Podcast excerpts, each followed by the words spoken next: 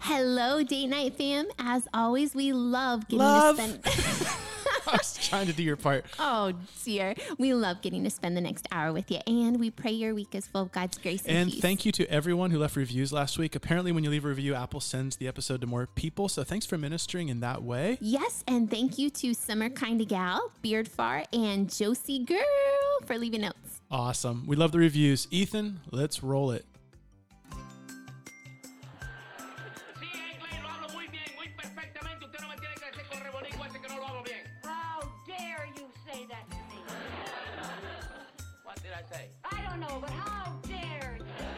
okay. Well, we have a jam packed hour for you all. We are taking two super special guests out on a double date, and they have traveled all the way down from LA to be here with us in Orange County. And their story is just powerful with some real lows and incredible highs. Yeah, I don't want to give it all away, but just to summarize, Caleb and Haley got married, moved across the country to start seminary. Caleb was working two jobs and then found out that not just one, but both of their baby girls had a serious disease that would radically alter everything in their life. Well, here they are now. Well, a great big hello to the Team Cunningham joining us live in the date night closet. Is this a storage room or closet? What do you think, Caleb? Maybe a broom closet? A broom closet. Or maybe I should say howdy, y'all. Is that a little more Georgian? it is. Y'all. We are so excited you guys are here. We're glad to be here. Well, before we get going, we need to make sure you guys know the buttons. Do you guys know about our buttons? How we have little music Familiar. or Some of sounds the that. Okay, okay. I want you to know Ethan has all the power back there, but basically it's well known that he's got a few buttons. One is the sensitivity button. You guys We were both young Taylor. when I first saw you. You go, okay, and I listened apparently to you the sang on podcast. that record with her. Uh, okay. I listened to the podcast. I'm familiar with the, some of the buttons. That was really good. Can you do that again? We were both young when I first saw you. Okay. And just in case Caleb gets out of line like he is right now, Give us some men who know the truth. that is your old boss. Your old boss is letting you have it. And then we added, I added this one just for you today. Keeps Georgia on my mind. Yeah, just a little bit of Atlanta Braves music for the Georgian man. Okay. Well, hey, we have been friends for a few years, but maybe a few date night folk don't know you guys. And so let, give us the scoop. I mean, Caleb, you're a graduate of the Master's Seminary. You've been working at Grace Community for a few years with the Dr. John MacArthur. Tell us a little bit more about you and your story. Yeah, we moved from Georgia five years ago this fall to attend the Master's Seminary. Uh, graduated this past May. I've been on staff at Grace Church for four and a half years. And three of those years was security. I did security while I was in uh, seminary. I loved it. Um, I got to know Pastor John really well during that season of my life. Is it your muscles that got you hired? Yeah, it was something. The no, tri- triceps? I Highly actually, did- I actually intimidating. was. People can't tell. You're exploding through your pullover It's- right now. Travis yeah. Matthew, your guns are exploding. Yeah, actually, I was terrible at security, and I don't know why I was hired. I know nothing about security. I, I- you know, it's kind of like a rodeo. There's a clown out there just for entertainment So you were you were distraction. yeah, I'm just there for And entertainment. then the real purposes. guys that were trained, so they would have you running Yeah, yeah, yeah. circles around the Yes. barrel, and then the real guys happened. came in and took the bad. They gave out. them the equipment. You know, I had a radio earpiece with no radio. You know, just, I'm just there. Uh, yeah, and this past year, um, got hired a full time job at Grace um, to stay. So now I'm an associate pastor in children's ministry, uh, help oversee that ministry, uh, help out with family care. Families are going through crises, suffering, help oversee adventure clubs, our Sunday night program. Um, I think we help with uh, single moms and also widows, and with our homebound ministry.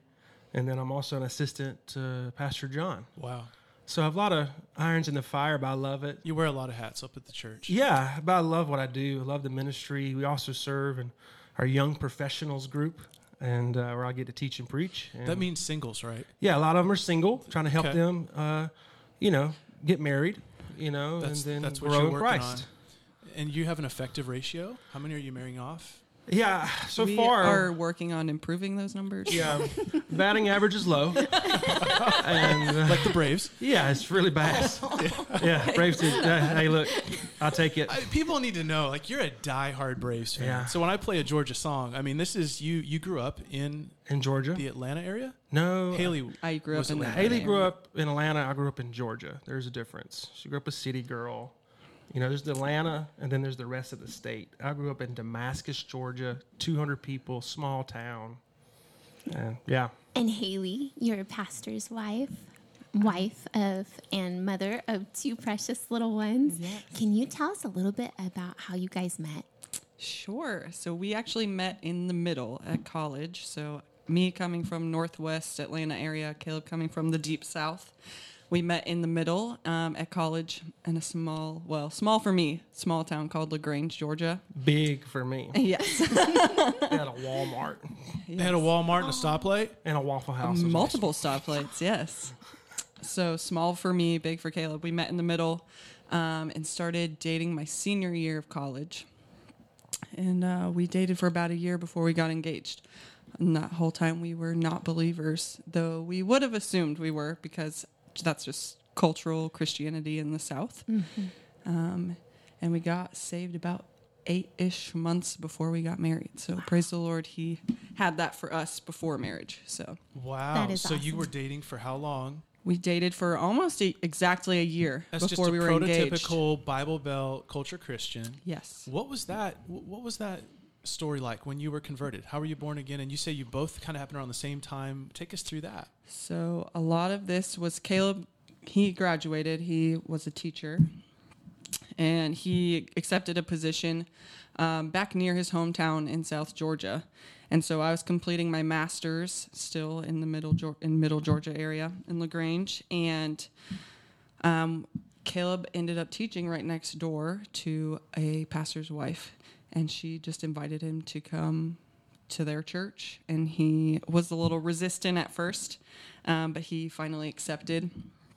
And that first Sunday he went, um, he didn't think of it at the time, but he was saved. And so it's kind of like the, uh, what's the word for it? It's kind of just the words that you use. He thought he just rededicated his life. That's just how it was worded. And, um, but I was still really dedicated to Caleb. Even though I saw changes in him, I did not want to see. And he was hanging out way too much with the pastor and his wife that for me to like it because they were just putting all these ideas in his head. um, and I just, I probably told Caleb at one point, I never wanted to be a pastor's wife. Like, this is not for me. Um, here we are. But Lo and behold, right? Lo and behold. um, yeah, so he, yeah, he got saved that early fall, maybe. Um, and I was just still dedicated to Caleb. I really loved Caleb, so I drove down every weekend and we would go to church. She is four hours. She drove four hours. Four hours. Yeah. Wow. Now, do you join him in in this um, sin of the Atlanta Braves che- cheering and fandom? Um, I'm not sure sin fanaticism? is the proper word. It sounds a little Depravity? heretical to me. I don't Set 'em know. straight. Um, Christianity. we're, we're Christians Utter wherever faith. we go. I'll give you that other faith, utter, utter faith, because you got nothing else. I'll, I'll give you that part. that was funny. That was that was. really Thank you, funny. thank you. I I'll be here all night. And a few more interesting facts. Haley, you like Oreo ice cream. I do. Yum. Yes. Caleb, you eat vanilla. Yeah, simple. Yes. Haley, you like the movie Pride and Prejudice. I do. And Caleb, you enjoy all the Rocky movies. Yeah. And Haley, We should turn that into a button. I did it. So there's one thing I want you to do. Win. Favorite part. The whole series. I love it. Oh, and your favorite book is Trusting God by Jerry Bridges and Pilgrim's Progress. Pilgrim's Progress. All right, and my all-time favorite Caleb story. I'm gonna let you tell this. Is you got to tell about the time that your dad tried to spank you. What did you say to him? Did you- Yeah, I can't remember how old I was, seven or eight, nine. yeah, he, uh, yeah, I got in trouble for a lot of things. I'm sure. Uh, I can't remember what, but yeah, he went to go spank me, and I was like, "Daddy, no, please, please, don't, don't do this." He's like, "Son, trust me. This hurts me more than it hurts you." I was like, "Well, you bend over. Let's really see." so I didn't get out of it. Still got the spanking. Every dad Probably says never that. said that's that like our, that's like our dad line. Now I know what he means. It, is, it yeah. does. It- You it- sometimes you have to administer chastisement through Yeah. tears, don't you? Yeah. It really is. Well, I think that is as good a place as any to make the turn. Um, yeah, you guys have a part of your story that makes it both special and I would say challenging at the same time. I mean, you've two of the cutest little girls, Addison and Caroline. They're over right next door. And a couple of years ago, they were diagnosed with cystic fibrosis. I think I'm saying that right. And not a lot of people will know off the top of their heads, but it is extremely serious. Are you willing to just kind of give us a 30,000 foot flyover on what cystic fibrosis is? I will. Um, so CF is a genetic disorder, um, and it most notably affects the lungs, but it really does affect so many different organs and systems in the body. Um, and so there's not really an easy way to explain all that CF encompasses. Um, but ultimately, the I guess what's most um, commonly known is that the lungs form a lot of sticky mucus um, inside. And so, with that, uh, different bacteria and stuff, it just kind of becomes a breeding ground.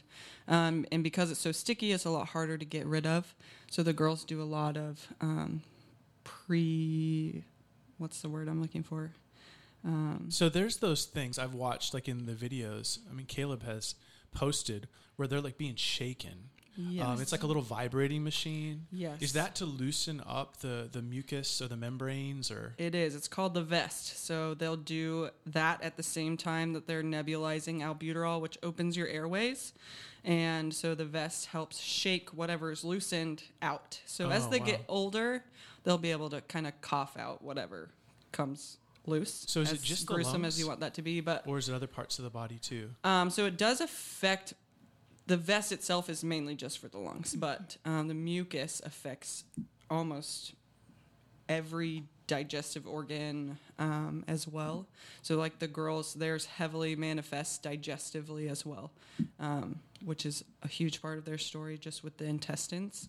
Um, and pancreas is affected and things like that with most people with um, CF. So they're not able to break down fats and proteins on their own.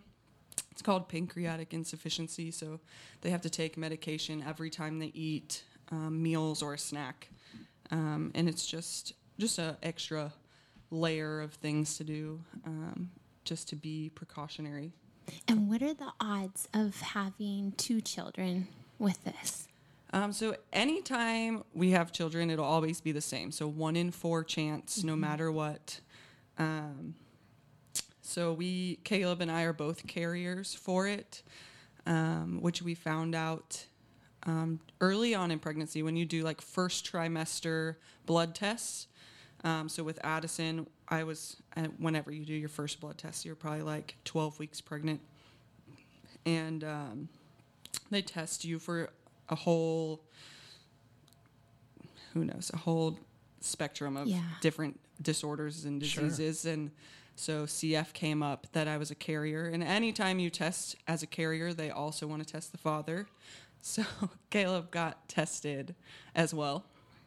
He got tested as well and he we already knew he had a chance of being a carrier um, just from other family history and so caleb tested positive as well. So when that happens you have to have a whole phone call with a geneticist to talk to you about the odds and what it looks like and i mean i really probably couldn't tell you anything about that phone call because caleb and i as soon as we knew we both tested as carriers um, we both just decided that research was going to be our enemy at that point.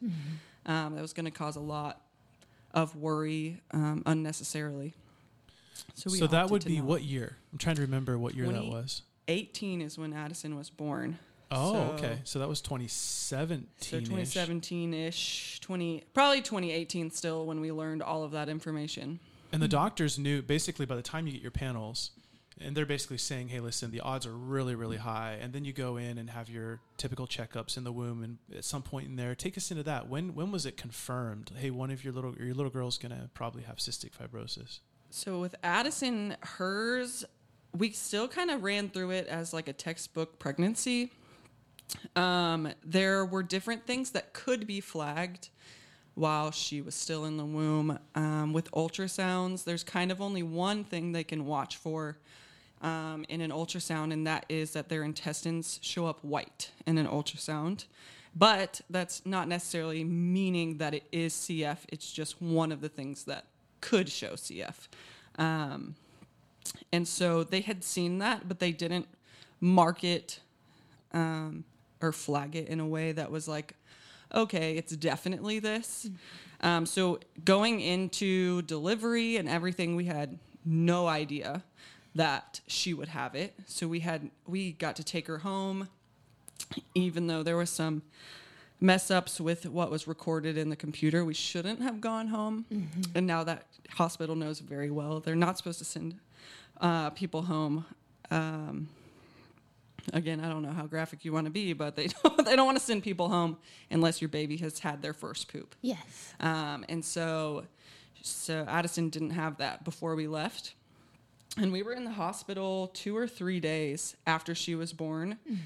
Um, and they still sent us home. And we got, we were very grateful. We got a few days at home with her before we went back to the hospital. So we didn't even know until after her first surgery that she had cystic fibrosis, and that was even before we had the um, like genetic testing finished, like the heel prick test they do with every baby. Well, I think it could be really helpful um, to give moms a bit of perspective. For example, you know, how often are you guys at the doctor in this season? How how many procedures have the girls had? Um, you know, another question you could hit all or any of them that you want. Um, are there any treatments you know that you do at home? You mentioned just even the the medicine before they eat at each meal. Yeah, there's a lot in that. But um, when they're first born, so both Addison and Caroline, they were a little different. Um, but when they were first born, they had Caroline's surgery was almost immediately. She had it within 24 hours, I think. Um, Addison was a whole week old before she had her first surgery. Um, so up front, surgery feels like a lot, um, and that with itself brings a lot of extra doctor's appointments.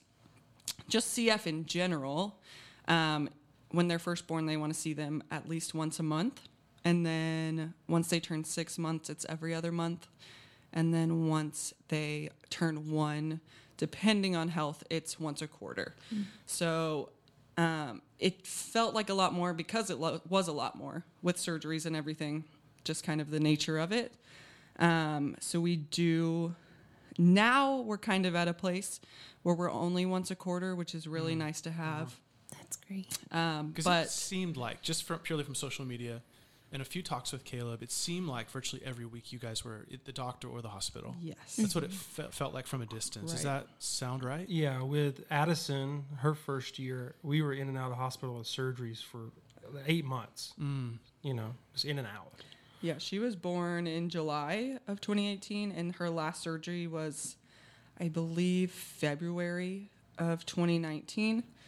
So Yeah. yeah, So there, there's probably I'm certain there's people like me out there before I, I read up and was informed from Caleb, who go, oh, cystic fibrosis sounds like just another you know tough disease. They've had a little bit of a trial, but it's not something that something they'll get through. But the prognosis of this is a lot more serious than that. Can you mm-hmm. kind of give us the framework? Because I remember reading a blog article from you Oh, years ago that basically said, you know, the prognosis is is I'll lose one of my little girls at maybe hmm. age 30 or something like Yeah. that. Is that about right? Yes, uh, people who have cystic fibrosis live half life at most. Um, they've just recently come out with some new medication, though, uh, and it's prolonging people's um, life, and they're starting to try it on younger people. I think the approval rating is rate is 15. No, I think that's. I think right now it's approved for six and older, Six and and so older. they're currently working on trials for three and older, Yeah, that's right. um, which is right at Addison's age group, which is really exciting. Yeah. Um, but yeah, it is. Uh, it is considered about half a life, about 45 years right now. But this medicine is, I mean, they call it a miracle drug. It is drastically improving those with CFs. Their lung function is increasing upwards of 20%, which is huge. Um, and just their quality of life in general. So, a lot more women with CF are able to have children, um, which was not always a possibility before. So it is it's a really big deal and it does help um, it doesn't help everyone with CF. It's only specifically for um, one mutation of CF. There's thousands of s- mutations and thankfully it does cover one of the mutations that the girls have. Um, so it is exciting to think about, but it is, it's not guaranteed Sure. like anything. Right. I want to be sensitive with this question, but I think it would be really helpful for people who are listening literally around the world is um in all of that, what's been and we're talking like from day one. Your life goes from, hey, we're excited, we get out of seminary, we're gonna have babies like like everyone, to like we're living in a hospital and we're having to purchase stuff we never could have imagined, and even at home. Here you're in seminary, you're working, she's back in the apartment dealing with all this. What was the weakest moment or like the lowest moment that you guys recall, either individually or as a couple? Can you take us into that part of the story? Yeah, I can go first. Um, probably the weakest moment for me, lowest moment personally, was when Addison first went back to surgery. Uh, that was a, a very hard moment. Um, honestly, believing the sovereignty of God. Uh, believing in the sovereignty of God is easy when life is good. And that was true in my life. I was very comfortable. Never went, went through a lot of trials. Um, they were minimal at worst. But when they had to take Addison to the emergency room, it was not long um, before they had to take her out of my arms.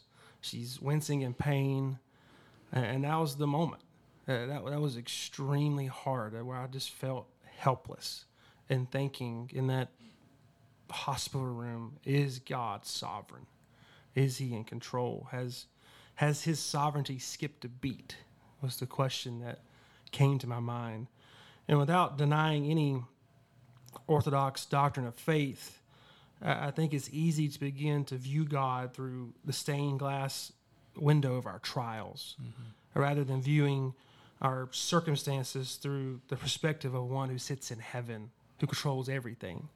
Uh, my thinking was just really altered. It was a really weak moment. Here I am in my second semester of seminary. Um, I had a hard time my first semester in school. I thought that was hard. I thought school was really hard, and that was nothing compared to this. And uh, but then a pastor came to visit, and we've only been at Grace at this time for not even a year.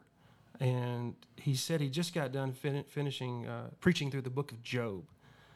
And I'll never forget this. He said, God never gave a reason as to why Job went through suffering and trials. He, he just said that he is God, and therefore we can trust him. And it, it almost is like a salvation moment for me in a way. It, you know, just like a, a light bulb came on. And I realized that God still let Job sit atop of that ash heap and, and scrapes his skin with pots. Mm. And God still remained silent as Job was suffering, uh, as he was hurting. And I know it's easy to ask why, but that's not the point. Uh, Job lost everything. He lost way more than I did. Uh, I still have my daughter, still alive. And uh, when, when Job asked why, God didn't give him the answers he wanted. Uh, God pointed to himself. Uh, Job needed to seek him more than he sought the answers. So in that hospital room, I was also asking that wrong question. I wanted to know why would God allow all this to happen. But like Job, I didn't need to know why. I just needed to know who. Uh, it's just all God. He still sits on his throne. He still reigns, even in crushing diagnosis, even in the trials. His glory is more important than my ease. And that's what I learned in my lowest moment, I think, in my Christian life, personally. Just sitting there in my own mind, my own thoughts. Uh, this didn't make my pain go away. This didn't make the situation go away, but it made his sovereignty more real to me in the midst of those hard moments. It, it made it true for me. It became real in my life. Uh, it became real to me that Addison and Caroline and, and Haley, they're, they're ultimately not mine. They're not. Uh, I'm not in control. And as these hospital visits and surgeries became a regular cadence in our lives, uh, the sovereignty of God became a pillow, as Spurgeon said, as I, when I laid my head down at night. It's such a comfortable doctrine. Doctrine, and I just began to realize that my responsibility was to care for my family to the best of my ability and to trust God when I can do no more. And just like Job said, naked I came from my mother's womb, and naked I shall return there. The Lord gave, and the Lord has taken away. Blessed be the name of the Lord. And so, yeah, this is the sovereignty of God. Yeah. It became real. And I'm he- glad it happened. Though he slay me, I will trust him. Yeah, beautiful book.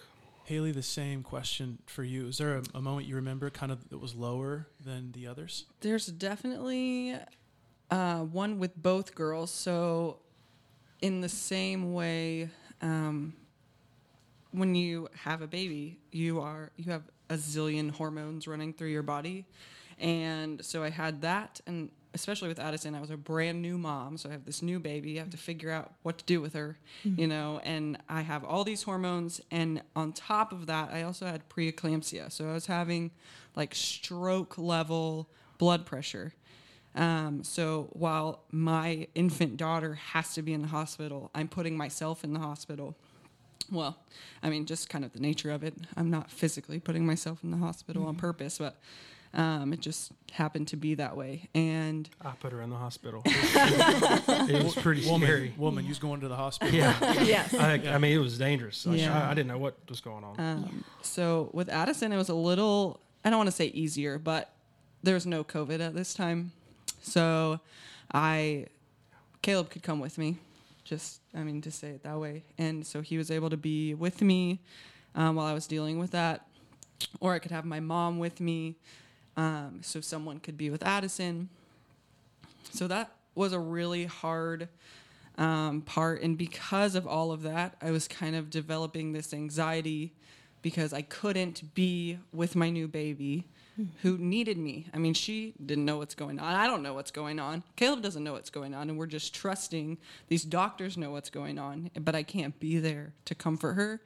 Um, and so that was a really, really hard time and i don't think i knew it at the time that it was probably some type of like anxiety attack that i was having that also didn't help the high blood pressure um, so that was a really hard time and that happened with both girls um, Hmm. and i think um, but that too is part of just understanding God's sovereignty. When I just remember with Addison's first surgery, we got a phone call.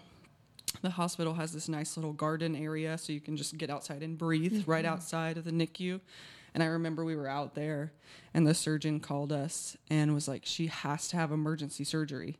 Like, hmm. we're going now. Hmm. And so, I mean, at that point, when you're already having stroke level blood pressures, that probably would have been the one to send me send me over, and I would have just had a stroke right there. Um, but I just felt the Lord, um, without being too like Pentecostal about it.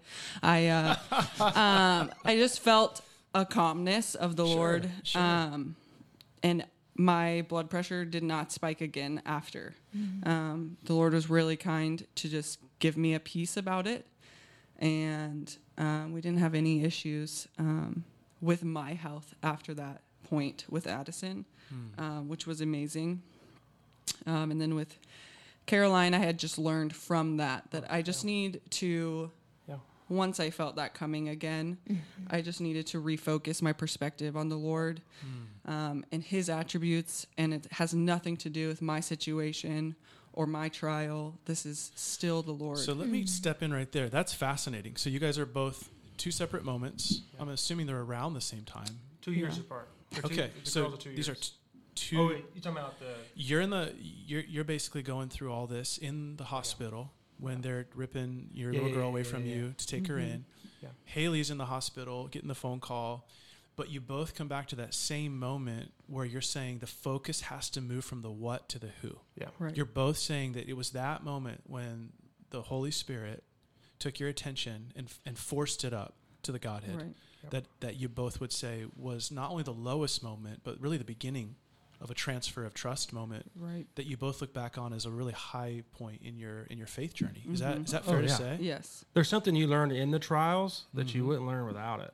Yep. and that I mean I just learned so much. As you know, I obviously don't want my uh, girls to go through this, and uh, but just for me, my own walk with the Lord, and I know with Haley, it's it's been the best thing for my soul. I mean, I just I literally have to trust Him. You know, I only have so much time to be their dad. Mm-hmm. It could be a half a life. It can be one year. It could be one day. It could be thirty years, fifty years. I don't know. I only have so much time to be their dad, and that just translated it or carried over to my whole life. I only have so much time to be a husband. I only have so much time to be a pastor. I only have so much time to do this and that. And I need to get after it. I need to serve the Lord and be faithful because I don't know how much time that's going to be or when that's going to be taken away from me Sure. and then enjoy it. So, yeah. Well, I think you guys have laid out the pain so well. And, and around the world, literally, we've a date night family who've entered this season as well. And, and so let me kind of make a transition there.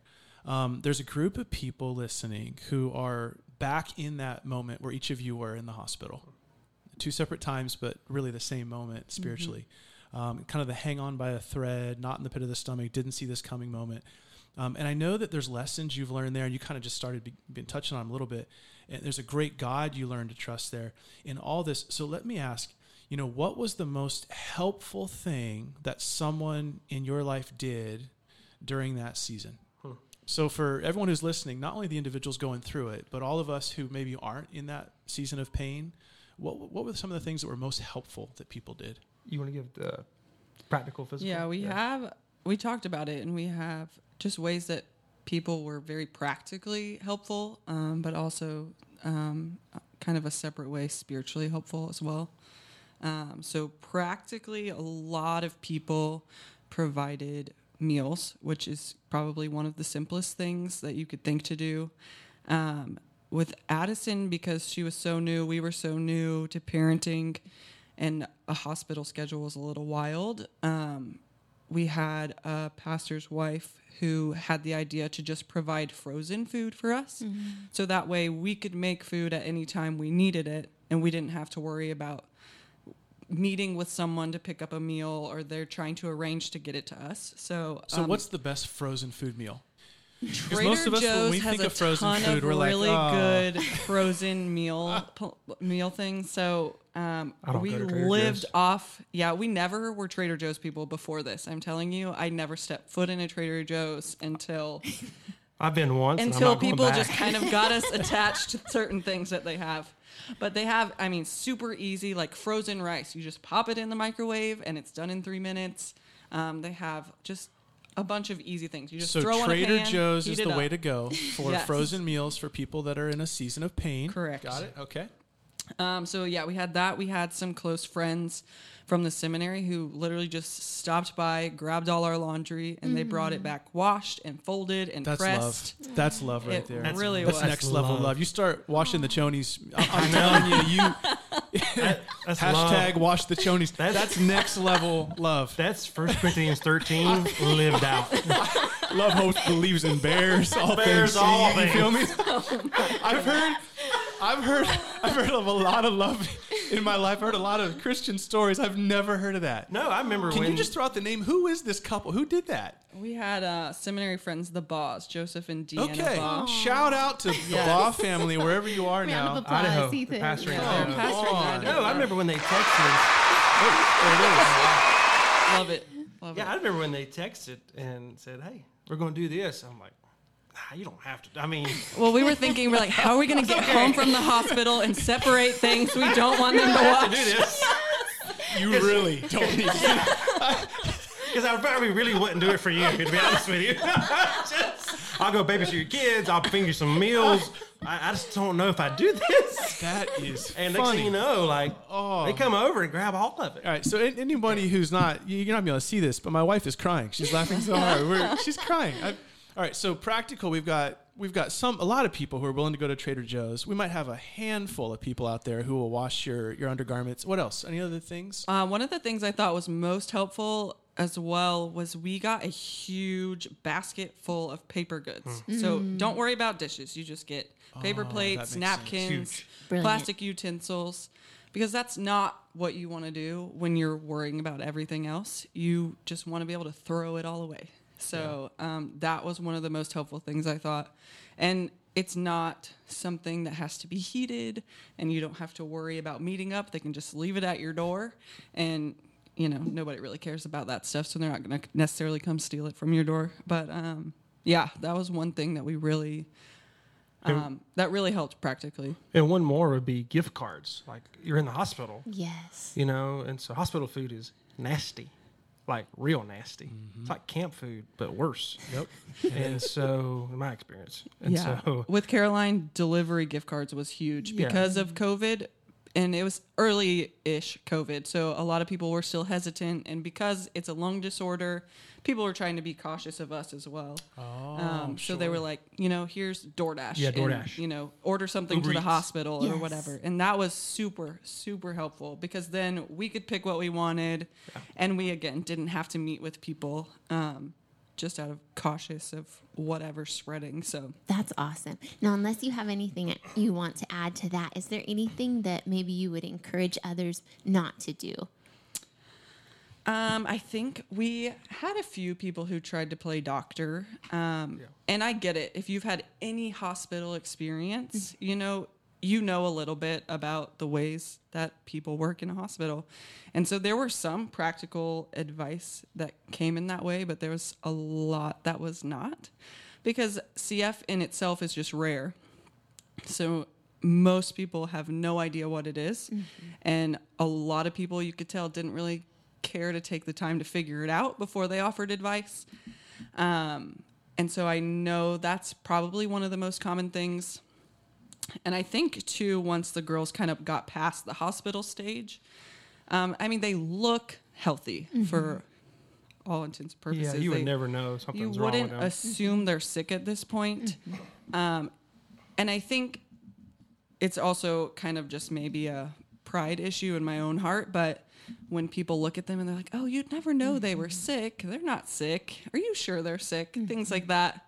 It's like, I know that they don't look that way, but you know, here's what goes down on a daily basis. It, it is an opportunity for education, but um, it's not always a That's conversation good. you Yeah. want to have. That's so true. It's so true. We we all tend to do that out of love, out of best Yeah, intentions. We step help. in and we're like, you know, hey, I was cruising on Google and I read this as if the doctors had missed it. So let me do this. I've never done this before. Um, I want to just say this, and, and you guys can take turns. I want to give you the mic. Just let you know, Caleb's a preacher, so maybe this is a This mistake. could be dangerous. yeah, th- th- we might be 45 minutes. Okay, but do this. The mic is yours. And just think about all the other young couples who are entering the headwaters of crisis with their kids specifically. What would you say to them? Uh, why don't we do this? Why don't we'll do Haley first and then Caleb? You know, hope, we'll see how long That's it goes. wise. I think that's very wise. You're but very like, think about young couples. They're early 20s. Uh, They have all the dreams, just like you did. We're going to have a family. It's going to be 2.5 kids, have a little white picket fence, the whole deal. And then, boom, they're about to get hit by a significant crisis. What would you say to these these ladies? So I think um, one of the main things I had to learn um, was I had a lot of idols in my heart about what my children would look like, what they would do, what our future would look like, if I would have grandchildren in the future, all these things that I realized, you know, the Lord never promises. Um, and just in the way that He doesn't promise us another day, another breath. Um, so I had to kind of come to terms with that. Um, but I think just understanding that the actual sickness or trial, um, we shouldn't dwell on it. That was a big thing. And I can't dwell on CF because God purposed it for us and He purposed it for our girls. So it's not just a trial now for me and Caleb. Our girls don't realize what's going on. It's just their normal every day. And I'm so grateful they have each other to go through it together. Um, but in the future, it will be equally or more their trial. Um, so it's a way for us to prepare them for it too. Um, but I also have to realize that it comes from the hand of God. It's not anything I've necessarily done to prompt this trial or prompt this sickness. I mean, it was our genes that put it together, but the Lord purposed that as well. Um, so um, all of that is just um, to kind of create this endurance, to create um, a faith that's more precious than gold. Um, and so it's just a reminder of how fin- finite our time is on earth as well. Um, and just how much more important because of that finite time that we need to share with our kids of the sacrifice that Christ made for us. Um, because if they can't understand that, then I mean their future is of nothing. Um, And so, because we're not guaranteed later, we have to be steadfast and we can't afford to be reactive with that. We have to be very proactive with what we teach them and how to face the world and CF in general um, as it comes. It's really good. Caleb, same thing. Yeah, uh, I'm just reminded of what Spurgeon said. God had one son without sin, but he never had a son without trial. I mean, there's always unspoken hardships that every person experiences. Every person that walks this earth uh, in this fallen world, uh, we are just plagued with trial and and tragedy and hardships. So trials will come, all kinds of trials. And so I just encourage you that no matter what you're going through, whether it's big or whether it's small, you have a God in heaven who is faithful and He is your hope. Uh, life is hard, right? It's hard. We know that. But the good news is that life is not God. God is God, and God is good. Amen? Amen. Yeah, you know that. You're a preacher. Come the, on. the goodness of God never changes when life gets hard. He is good all the time, and all the time, God is good. Hmm. And we know this because what Adam couldn't do, what, what Eve couldn't do, what any other biblical character couldn't do, and what we couldn't do, God did by sending his son to in the likeness of man to die for our sins and to rise again so that we would be forgiven through him. God did that. And the difference between experiencing pain, hardships, and trials as a believer and experiencing pain, hardships, and trials as an unbeliever is that those who have been saved by Jesus have hope. And the mm. ones who don't know Christ, they have no hope. Their life gets worse. And so you are held in the everlasting arms. It's my favorite hymn. What a blessedness, what a peace is mine, leaning on the everlasting arms, leaning, Jesus. leaning On Jesus. safe and secure from all alarms, leaning On Jesus. leaning On Jesus. leaning on the everlasting arms. So true.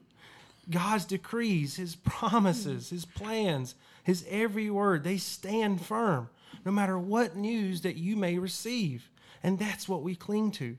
You are in His everlasting arms, and that's your hope, all because of Jesus. Amen. So good. Take that 3 mm-hmm. minutes and just put it right in somebody's ears for for the next hour. That'll bless them. It's really good. Haley, is it okay if I ask you a gal question? Sure. Um, so in those tough days, how do you let people in? Oh, good question. Oh, that is a good question. Um, I think it's easiest when others start with questions. Um, so, you know, we all have a trusted friend or 2 and maybe those people are easier to open up to. Um, but I think knowing that other people were interested in understanding what we were going through um, by just asking genuine questions. Because at the same time that they don't understand, there's other things that we're learning too. So um, it's kind of an educational opportunity for the both of us. Yeah. Um, and that's something that I just have to learn to do anyways is I have to learn to have an answer to explain what it is we're going through in a way that others can understand.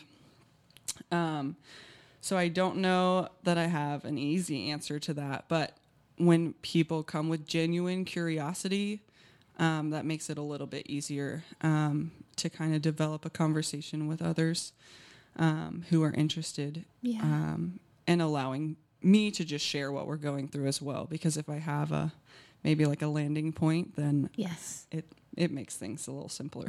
And for those women who are tired, but they just don't know how to ask for help, is there any encouragement that you can give? I think you just kind of have to separate your feelings from it. You just have to ask. Um, and me personally, I I hate asking Yes. for help and feeling like I need to depend on somebody else. Um, but even with Caleb, I am resistant to ask for help a lot just because I want to be able to do it myself. Um, and I think that's kind of with everybody. You have a little bit of pride in yourself, but um, you just kind of have to get over it. And I don't know a nicer way to say that necessarily, but Um, if you know that you just can't make dinner that night and you know you've had 75 people offer anytime you need a meal, just let me know. Just reach out to one of those call 'em. people. Yes. Yeah, sure. Yes. And I've done that a few times, maybe not as often as I could. Um, I do it a lot. I need help. I need all I kinds know of you help. didn't offer, but I'm still calling anyway. I need help. So, Caleb, let me ask you: when when your wife's going through this, how does a, a husband lead his wife through this level of crisis? Yeah, I think one time, I think the first thing, spend time in prayer together. yeah. You know, that's really another lesson. Second thing I learned, uh, it convicted my prayer life and all this, and I just wasn't, yeah, praying. It's like I should, you know. Yeah, and at those times, praying's kind of the only thing that you can do Yeah. because you physically cannot do the surgery for your children and you can't take away their pain. Um, but you can pray for it and you can pray for the hands that are working. That's powerful. Um, yeah. And then I just make sure I listen to her, what's going on in her mind. You know, like she said, she, Haley's more of a closed book. I'm an open book. Whatever you want to know, I I really don't have an issue sharing it with you. Caleb Sure. knows what buttons to press, so he Yep. is he can Yeah. and he can read it on my face usually if I'm worried about something, and he'll just keep asking and asking and asking until I just kind of Yeah, just pop know- like a balloon. I, I know when something's bothering her, something's going on. and so you, know? just keep pressing yeah, until just, she shares. Yeah, and- like hey, yeah. Usually here to I'm grateful, maybe not in the moment, but usually I'm mm-hmm. grateful that he's done Yep. it. and just love her through that, you know. And me, you know, I have to be, you know, I'm just the opposite. I'm just open book. You know, I don't really, Sure. for the most part, I don't I'll care who's around. and wash chonies and do the whole thing. Whatever it takes. Yeah. I'm all in. yeah, So I have a question for you. People are listening. You guys are, you're not all the way through it, but you're significantly through this journey. There's theology now that's kind of bound up. You guys are able to laugh about certain things. And so there is, it's not in the rearview mirror. It's very much still real. But um, you have enough experience that you can you can tie up some of the loose ends spiritually, theologically. Take us back and just real quickly help couples um, know where they can turn resources, memory verses, books. If they're at the beginning of the journey, where do they go to start to build the foundations that they're going to need to get through this? yeah, I can go first. Um, yeah, I think the first thing, get in the Gospels. Get more of Jesus. Come on. Can't go wrong with Jesus. Amen. Uh, it, it is Jesus who gives our souls rest. So simply keep your eye on Him. Well, how do you do that? Well, get in the Gospels. I'm not saying neglect your whole Bible, but just get in the Gospels. Be in time. Spend time in the Word with Jesus. And I think there's a lot of passages. Probably my favorite passage, though, I guess for all of life now, uh, the Lord just used profoundly in all this was Lamentations 3, uh, 21, 24 says, This I recall to my mind, therefore I have hope. The Lord's loving kindness indeed never cease, for his compassions never fail. They are new every morning. Great is your faithfulness. The Lord is my portion, says my soul. Therefore, I have hope in him. And I've had opportunity to teach on that verse, preach on that verse several times. Just love that whole book. Right there in the middle, it's just that mm-hmm. the Lord's goodness. Isn't it just hmm. before that that he says, I take a young man and I put his face in the dust that I may smite him? Yeah. And then he comes out of that with a loving. You think about how many young men are listening to that and going, That's where I'm at. Yeah. I'm having my face rubbed low. Yeah. Humility will come before honor. God does break us down. Yeah, go go to chapter three. You got to get through the whole book. That's mm-hmm. right. Yeah, uh, it's a great text. I love that. Um, some helpful sermons for me. Austin Duncan, the college pastor of Grace Church, uh, he's arguably the uh, my favorite preacher on campus besides MacArthur. Uh, he was he was our pastor. College, we were in college ministry this time when we went through all this, and he was a pastor, kind of the point man in our lives. And I just love him and his wife. But he was preaching through the book of Job during this. And that series, you can go to gracechurch.org, Austin Duncan, Job. I, I just think every Christian needs to listen to it. Um, it's phenomenal. And then the second sermon that the Lord has put, as Lawson would say, octane in the tank, uh, is Lawson's sermon, Jonathan Edwards, The Use of Your Time. Uh, just go to YouTube, Lawson, Steve Lawson, The Use of Your Time, Jonathan Edwards. Is older. He has brown hair. and uh, this is how I like to Back in classify. the It's day. about an oh, hour, Yeah, yeah, sure. and he has like a blue shirt on, no tie, and his fountain pens in Very his pocket. descriptive. I watch that three or four times a year. Hmm. I, I still to this day. I just sent it to someone yesterday, and it's talk about this the time. You have so much time, and it just I just need that. I need to be reminded of that because of my flesh and sinful world. I easily forget. I have so much time, mm-hmm. so I highly recommend that. Uh, and my favorite book on suffering, uh, Champion of Faith, in my opinion, Elisabeth Elliot. Suffering is never for nothing. Every Christian's got to read it. It's a white book. It's got blue writing. Uh, if you don't like to read, her lectures on that book uh, are on YouTube from Ligonier. They also have really? Yeah. her. I think it's her granddaughter put together a podcast, um, and Oh, it's yeah. like just all pieces of her um, talks put Oh, together wow. Okay. in the podcast. So Really. I read the book after I had list to listened to the majority of the podcast so far, and it's all very similar. So if you don't like to read, Yeah, maybe you a like to listen. So you got the, the, the Gospels or the Gospels, as you say, I'm as a Georgian. And a good book for that is One Perfect Life by One Perfect Life. It's all Gotta read it, together. Yeah. Yep. You got the synchronicity. And then we got, you said, secondly, Lamentations, specifically chapter three. You mentioned the book of Job. You mentioned uh, Austin Duncan's messages on the book of Job. And then you mentioned Lawson and his, what's the title Mm-hmm. The of the Edwards Use of sermon? Your Time, Use John of your time. Edwards. And then you have the Elisabeth Elliot book as well. Yeah. Haley, anything you would add to that? We, I know your husband's a prolific reader. He is, yeah. Um, I am not, um, but I listen to a lot of things. So I definitely would say the Psalms were super helpful. Um, specifically, um, Psalm 19 was a top one for me. Um, just in general, uh, I won't read them all, but then Psalm 118 as well is a really um, helpful one. And another one that was super helpful while we were going through everything with Caroline up front. Um, we had just finished in Every Women's Grace, our Bible study. We just finished studying through Romans 8. Um, and that was really perfectly timed. I was super grateful um, for the Lord for putting that um, right before Caroline was born. Yeah. So I had all of that kind of fresh at the front of my mind. Um, so just specifically Romans 8, 38 through 39. For I am convinced that neither death nor life, nor angels, nor principalities, nor things present, nor things to come, nor powers, nor height, nor depth, nor any other created thing will be able to separate us from the love of God, which is in Christ Jesus our Lord. Um, just super helpful reminders. That's it. Um, and I didn't have any specific sermons like Caleb did. That- well, I think Romans 8 is a good yeah. one. We I mean, just in general. do. Yeah. Yeah. Okay, Caleb, you did well, but I think Haley deserves a round of applause. What do you oh, think? Should we give her She's a rock star. Super Bowl right there. She's a rock star. of the family. there? Okay, so you guys now have a choice to make, and we sometimes do a bullet round where we fire off words and you have to give immediate responses, but you're willing to decline if you don't want to do the bullet round, but you're going to have to decline live in front of everybody now. So, what would you like to do? I promise he'll be nice.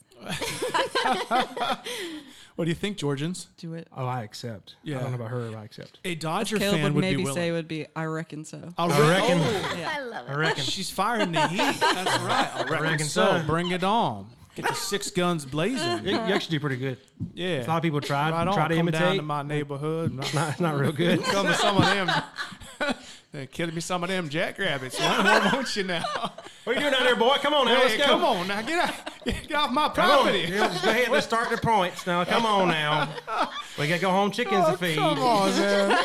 Got to walk the dogs. I, I got things I got to do. Oh. Okay, Georgians, you ready for this? Here's what we're gonna do. We're gonna basically. Ethan's got the um like, uh, buttons, so we got applause buttons if he thinks it's positive. He's got Steve Lawson to yell at you if it's a negative. So either way, just you know. Um, and then we'll throw out just a one line, and then you just give us your first response, okay? And um, so we'll. I'm gonna go first. You're You gonna go first. Okay, I'll go first. You ready? Here we go. Yeah. You ready? And Freddie Freeman. Silence. I knew it. Yeah. Mm. Traitor. No. Give us a man who knows. There you go. Lost answered it for you. Yeah.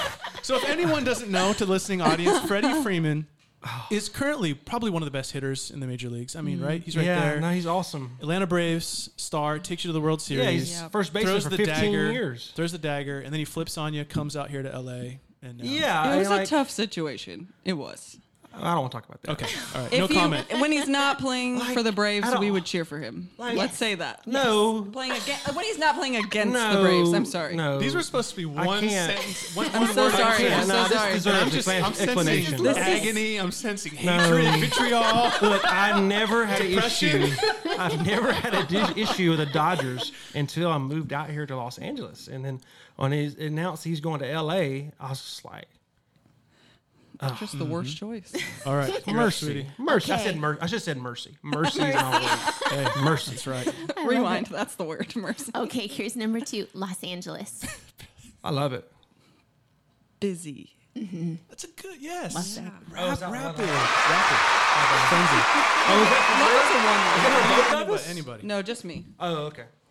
All right. Here's a, here's an Oh, obvious wait, I, one. don't, I forgot the rules. Here's an obvious one. Here's an obvious one because very few people have the privilege of being in the inner circle. John MacArthur. Sweet, Humble. kind. Oh, we're going for more. I'm Um, sorry. They're synonyms. He's not. He's not going to pay you more. Yeah, I. You- you- you- Yeah, no, you won't. no, he's just a very kind man. Uh, he really is. You don't have to like his preaching, but if you don't, you know, if you talk bad about him for his character, I just, That's the thing people don't know. yeah, like he don't know. literally is the most sweet man, uh, sweetest man, sweetest old man I know. It's good. Okay, are you guys ready for number four? Addison and Caroline. Beautiful. Joy. Oh, that's good. I think that's better. She's good. She's a rock star. She's a lot Why you married than I her? am. That's why she, you're lucky she married you, man. And just to clarify for the listeners, I'm in my 20s. She's in her 30s. Yeah. I know you can't tell, This is true. but it's a true statement. There's so much Just- distance between yeah. us in time. You ready for the last one? Christ. Amazing. Mm-hmm. Yeah. Almighty. Amen.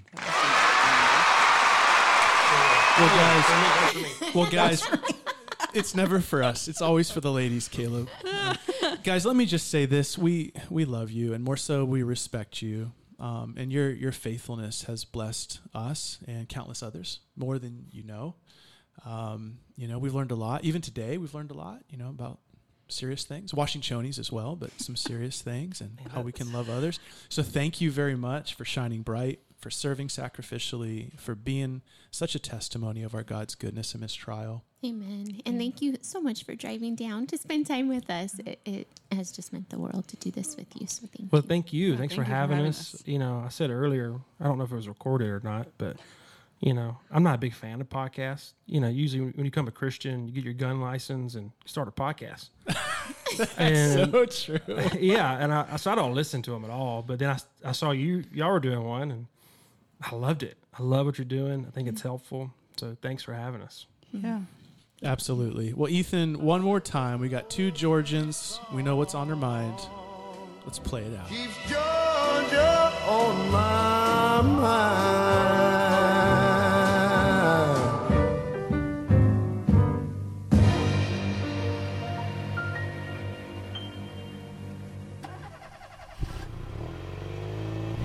it sounds like we got a new car for our drive home segment here. Oh, I love it. It still sounds old. It does. Well, you know, that's all we could afford. So maybe one day I'll get you a nice new car, my love. Oh, in heaven. A special minivan in heaven.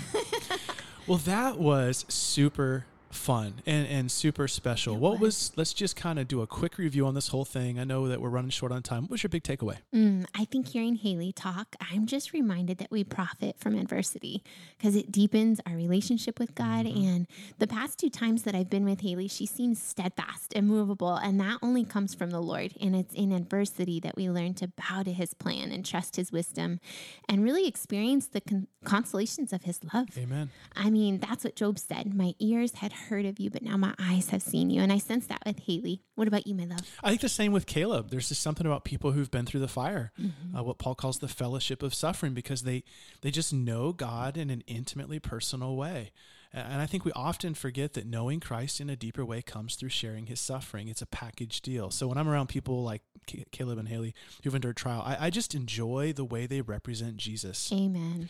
Well, I think that's a perfect way to close. Just praying for our entire Night family uh, that no matter what we're all going through, we would represent Jesus uh, in adversity and in trial, knowing that God has a plan. Let's go ahead and pray.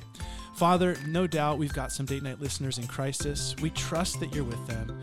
So please give them comfort, Lord, to know that you've planned it, that you're in it, and that they'll be better for it. And please conform all of us more and more into the image of your Son. We pray this in his name. Amen.